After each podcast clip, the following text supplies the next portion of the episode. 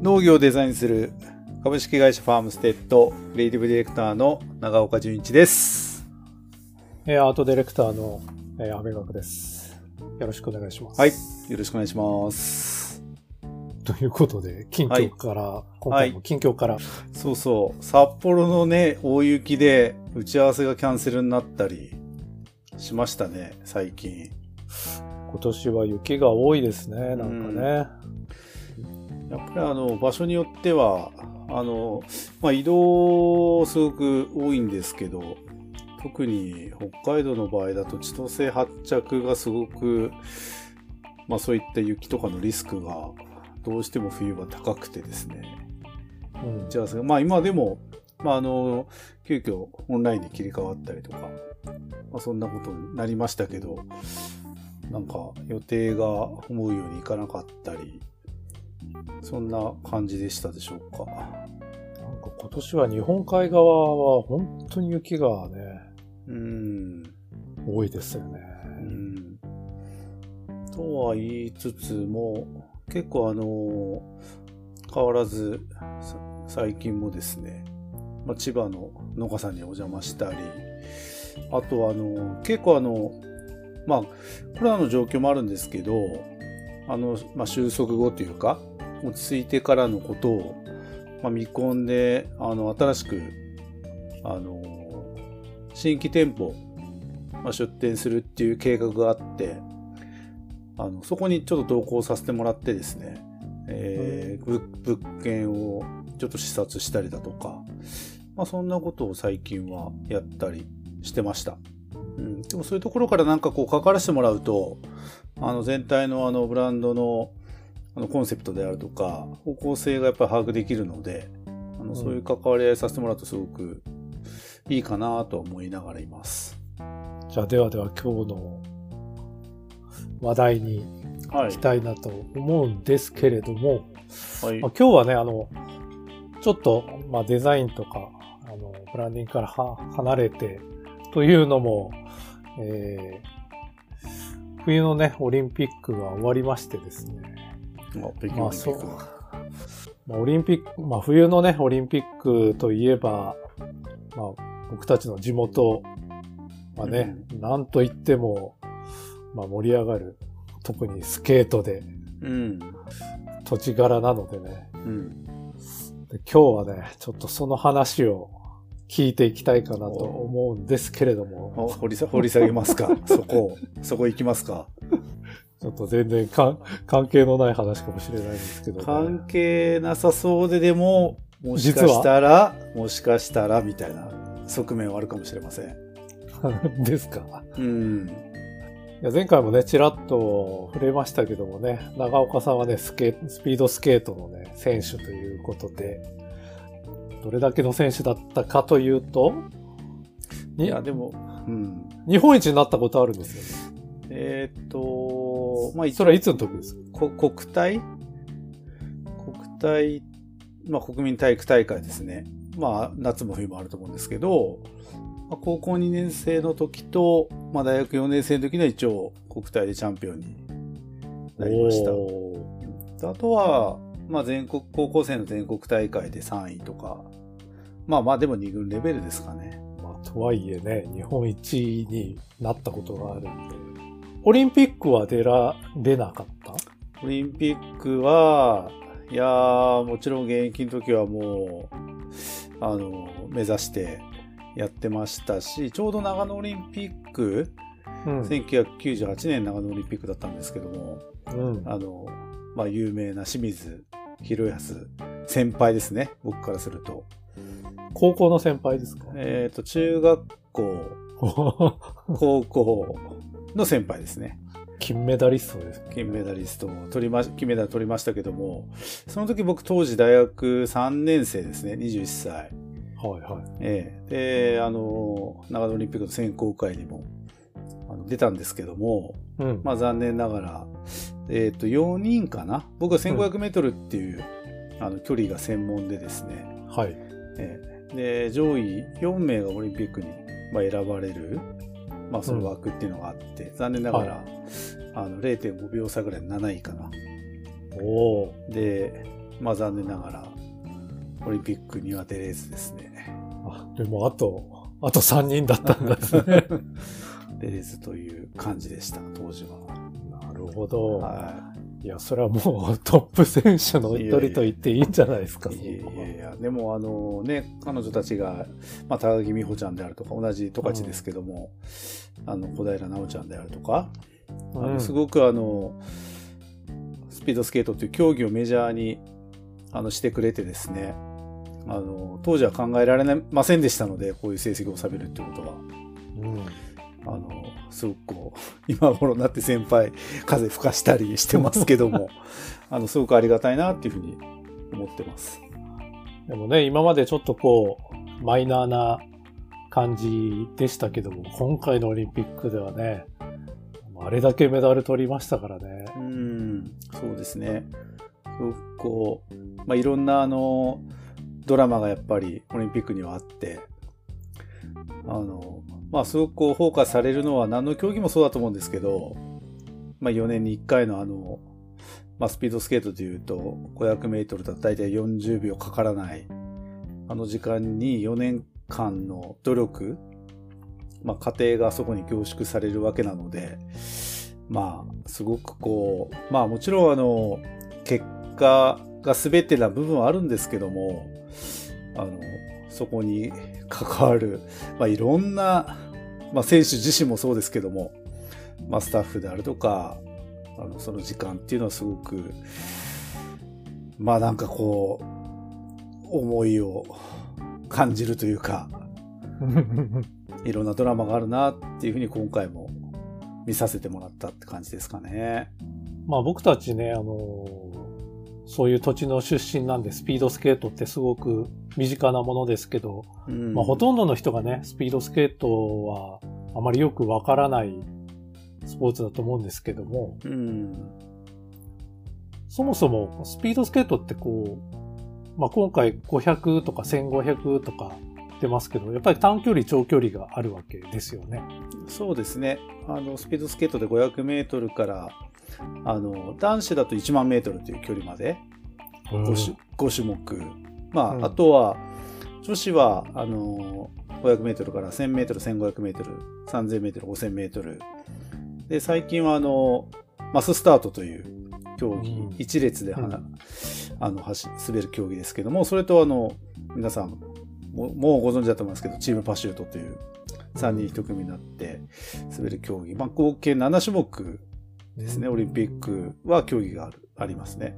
やっぱりヨーロッパが強いんですか？スピードスケートはやっぱオランダが、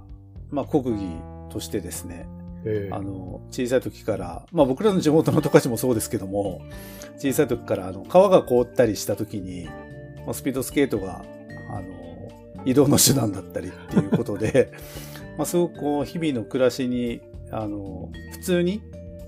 馴染んでるというか、関わってるっていうのがスピードスケート。まあオランダなんですよね。うん。で、あとはなんかこう、湖が凍ったりすると、あの、ひたすらそこを何時間も滑るみたいなことであったりとか。なるほど。ええまあそういうふうにこう日々の暮らしにすごくこう密着な存在がスピードスケートかなと思います。いや、そんなスピードスケートですけど、まあ、これをね、オリンピックレベルで、まあ、こう選手をやるっていうのは相当大変だと思うんですけども、うん。何が大変ですか？うーん、そうですね。やっぱりお金もかかるんですよ。お金は、まあやっぱトップアスリート何でもそうだと思うんですけども、あの、器具を使いますので、スピードスケートは。靴。あ靴であったり、スピードスケートの刃であったり、は？ええまあそれにやっぱりこう、それにの、もう履いて滑るわけなので、うんうん。やっぱそれには道具を使うってことはやっぱそこにすごくこうお金がまず一つかかる。スケート靴って、そのトップ選手が使ってるスケート靴っていくらするんですか、いや、本当にオリンピアンうんですね。オリンピックに出るような選手だと、まあ、僕らの当時、今はちょっとあれですけど、当時はもう3桁ぐらいの金額っていうのは普通、スケート靴が？うん、とかっていうことがあったり、えあとはそれを、あの、いろんな、あの、何足も作って試しますので、はいはい。まあ、スケートの靴しかり、刃もそうなんですけども、はい。まあ、自分に合った、あの、やっぱり微妙に違うんですよね。う。うんん。スケートの刃であってももう何千本ある中で自分で選びますので、マジか。だからそれにも一日じゃ決まらない時もありますし、ええまあ、その中からこう自分で何本か選んで、それをこう自分の合う合わない、まあ相性を含めて。っていうこともあるので、まああと、でもあまり気にすぎる、しすぎるっていうのも良くないのもありますけども、まあそこは個人選手、まあ個々の選手の、まあ、性格であったり、考え方っていうのはすごくこうそこに反映されるんですけども、3桁っていうと100万超えるってことですか？当時は、僕らはそういうお金はかけられなかったですけども、まあでも数十万。ええやっぱり、スポーツもお金かかりますね、そのレベルになるとうね。ん。まああとプラス遠征費、まああとウェア、うん。まあそういうのがやっぱ冬のスポーツは比較的、まあスキーだったり、フィギュアスケートだったり、アイスホッケーだったり、あの、やっぱりそういうのはちょっとこうコストがかかるのかもしれないですね。まあ大変だね、そういうのを続けるっていうことは、そうなると。うん、だからすごくこう、まあ僕らはあの、まあ十勝に生まれ育ちましたけども、あの、そういった日本の本当にトップ選手、もう本当世界のトップ選手ですよね、言ってしまえば今回。なりましたので、やっぱりそういうのがこう、脈々と次の世代に受け継がれ、多分またあの、いろんな今、ちびっ子もたくさんいますけども、そういうのはなんかすごくこう、文化としてはなんかこう素晴らしいなっていうのを改めて、あの、今回活躍してくれた選手に感謝したいし、多分あれを見たらまた子供たちも、自分たちもやってみたいなっていう、こう、チャレンジする気持ちであるとか、まあ、そういう、こう、環境を作ってくれるっていうのはすごく勇気を与えますよね。なんかやっぱ僕らも、ああ、なんか金メダル取り、取ってみたいなとか、なんかやっぱそういうのをこう、子供ながらに思うわけじゃないですか。うん。だからなんかそういうこう、気持ちを奮い立たせる、なんかそういうきっかけを作る。まあその中でいろいろもちろんあると思うんですけども、なんかそれはすごくこう、地域にとっては素敵なことだなって思うし、まあね、今回、まあ、勝ち負けじゃかない部分もあると思うけれども、うん。あの、スノボにしかり、カーリングにしかりね、あのすごくなんかこう、力をもらえる場面が多かった気がしますよね。うん。いや、僕も毎日涙うるうるでしたから、ね、感情移入してしまいみたいなのありますけど、でもやっぱり本当にあの、結果いいこ、いい、よく、あの、いいことに越したことはないと思うんですけども、タイミングだったり、本当にさっきの話なんですけど、4年に1回ピークを合わせるっていう難しさだったり、うん、結果がもちろん結果として出てきますけども、でも、なんかそこの本当にプロセスがもう努力してない人いいないので、うん、なんかそこをもうちょっとこう取り上げてもらったり、なんかそこ重要だなと思います。まあね、そういう結果だけじゃないところにもね、あの、見ることができるといいかもしれないですね。あとなんかこう、やっぱり一流選手ってやっぱり人間性も素晴らしいなと思って振る舞いであるとか、まあインタビューに答える、あの、言葉であるとか、なんか一つ一つ、本当になんかこう人間的に、あの、すごく尊敬しますね。素晴らしいなと思います。まあ、ということでね、僕たちの地元、うん北海道十勝はね、あの、まあそういうスケートで盛り上がったっていう話を、えー、ちょっと番外編って感じでした。でもあの、スピードスケートはすごく農業と密着な関係があ、そうなんですか。あります。それはどの部分？それは、それはぜひあの農業をデザインで変えるという、僕たちが書いあの出版させてもらった本に、その理由は書いてますので、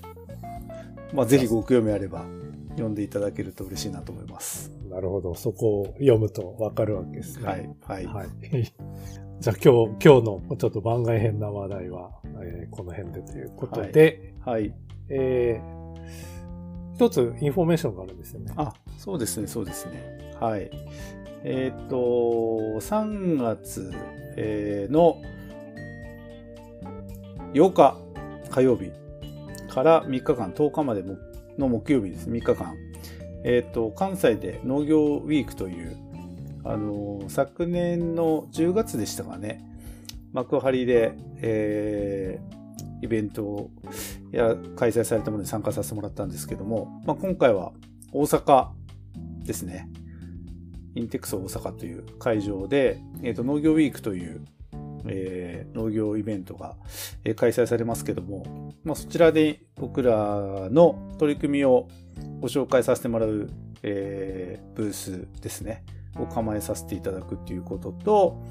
えっ、と、僕がですね、3月の9日水曜日の12時半からの1時間、えっ、と、会場であの講演させていただくことになりまして、えーそんなイベントに参加させていただくということになってます。の農業のね、デザインブランディングの事例などもね、あの、そのブースでご紹介しますので、うんえーまあ、関西地区、あの、西日本地区の方は、あの、もしご来場される方はね、ぜひ、ブースに、あの、お寄りいただくと。うん。か、あの嬉しいご、ご相談、困ったこととか、なんか考えていらっしゃることとか、まあ、あれば、あの、まあ、僕たちがいなかったりいなかっあの、いたりいなかったりすることもあるかもしれないですけども、必ずあの、誰かブースにいますので、あの、ご相談いただければ、ええ、いろいろお答えできるかなと思いますので、はい。ということでお待ちしてます。はい、詳しい情報は、あの、私たちのファームセットのウェブサイトとかにも記載されてますので、はい、あの、ご興味ある方は、あの、チェックいただけると嬉しいなと思います。ということで、えー今日のところは、えーこんなとこですかね。はい、はい。じゃあまた、えー再来週ということでお会いしましょう。はい。